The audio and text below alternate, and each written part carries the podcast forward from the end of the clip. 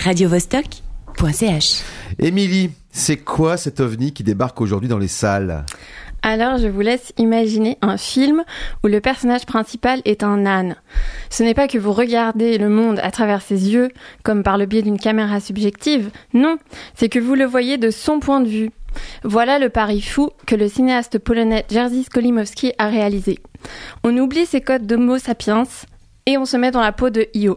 Io, littéralement Ian, titre onomatopée annonciateur du caractère à la fois simple et loufoque de cet objet cinématographique unique. Avec 20 films au compteur depuis les années 70, il faut dire que Skolimowski est un cinéaste qui aime prendre son temps. Après le sublime Deep End, le très engagé Travail au noir ou encore le thriller politique Essential Killing, il passe cette fois derrière la caméra pour dénoncer la cruauté humaine envers les animaux. Il dégage donc les humanoïdes de sa focale pour leur préférer l'innocence des bêtes. Et sauf innocente est la couleur rouge sang qui balaye la première séquence. On y découvre, quelque part en Pologne, sur la piste d'un cirque, Io, l'âne gris éponyme. Sous les lumières stroboscopiques écarlates, il est emmené par Magda, sa gentille dresseuse. Vedette de spectacle le soir, on le retrouve bourricot à tout faire le jour, tirant sur sa charrue déchets et tas de ferraille au service de la troupe. Mais bientôt, des manifestants antispécistes font pression pour que le cirque se sépare de ses animaux. Le voilà alors déplacé dans un haras de luxe où son statut n'est vulgaire. Invisible aux yeux des hommes, il y est l'observateur de scènes grotesques. Les chevaux avec qui il cohabite sont utilisés comme accessoires de mode pour des shootings photos glamour.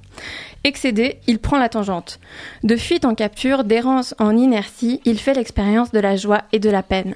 Sur sa route, qui l'emmène jusqu'en Italie, Io fait face à l'absurdité du comportement humain. Ce bipède, toujours prêt pour la baston, qu'il soit supporter de foot, aristocrate ou chauffeur poids lourd. Mais c'est surtout la douleur commune à tous ses congénères à poil et à plumes qu'il finit par constater. Renard chassé, vache contrainte à l'abattoir et vison électrocuté, tel est le théâtre glaçant d'un univers où l'existence des bêtes est perpétuellement menacée. Attends, attends, attends, parce que j'essaie de comprendre comment le récit est construit. Alors je veux pas te décourager, mais tu peux arrêter d'essayer. Dans ce film, qui a gagné le prix du jury à Cannes, les choses arrivent, c'est tout. Les scènes se succèdent même si on ne sait jamais très bien quand elles commencent ni quand elles prennent fin. C'est comme un film à sketch dans la tête d'un âne. Pour nous aider à y rentrer, la caméra plonge dans la touffeur de son pelage rugueux. Elle s'attarde sur la buée qui sort de ses naseaux frémissants, et par-dessus tout, elle fixe son œil noir brillant. Ça ferait presque penser à du Terence Malick version équestre. D'autant plus que les dialogues sont rares et lointains. La bande-son s'en trouve aussi richement investie. D'abord par la musique dure et onirique de Pavel Miketin, qui met l'accent sur la triste odyssée vécue par la faune sauvage ou domestiquée, puis par la voix de l'âne qui s'exprime à travers sa respiration et ses hennissements.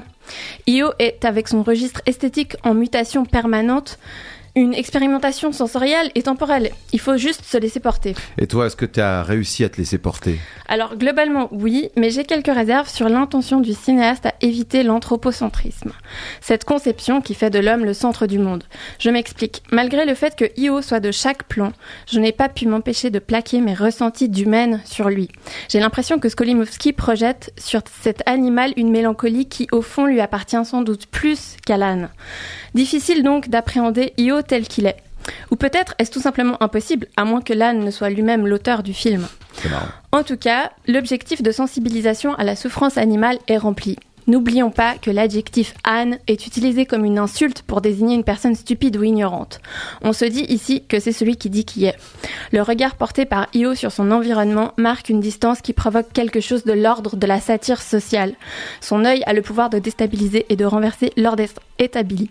Et Zebra, j'ai une question. Est-ce que tu es vegan Bah, figure-toi que je viens de faire un dry January vegan et j'en sors aujourd'hui, donc euh, j'ai Oh, respecté ça un tombe peu. mal, ça tombe mal, mais c'est pas grave. C'est pas grave parce que d'ailleurs, que vous le soyez ou non vegan, si vous voulez donner un coup de boost à votre éthique, je vous invite à faire la même expérience de pensée que moi. Quoi qu'il vous arrive, posez-vous la question et si un âne me regardait? Vous verrez, c'est redoutablement efficace. radiovostok.ch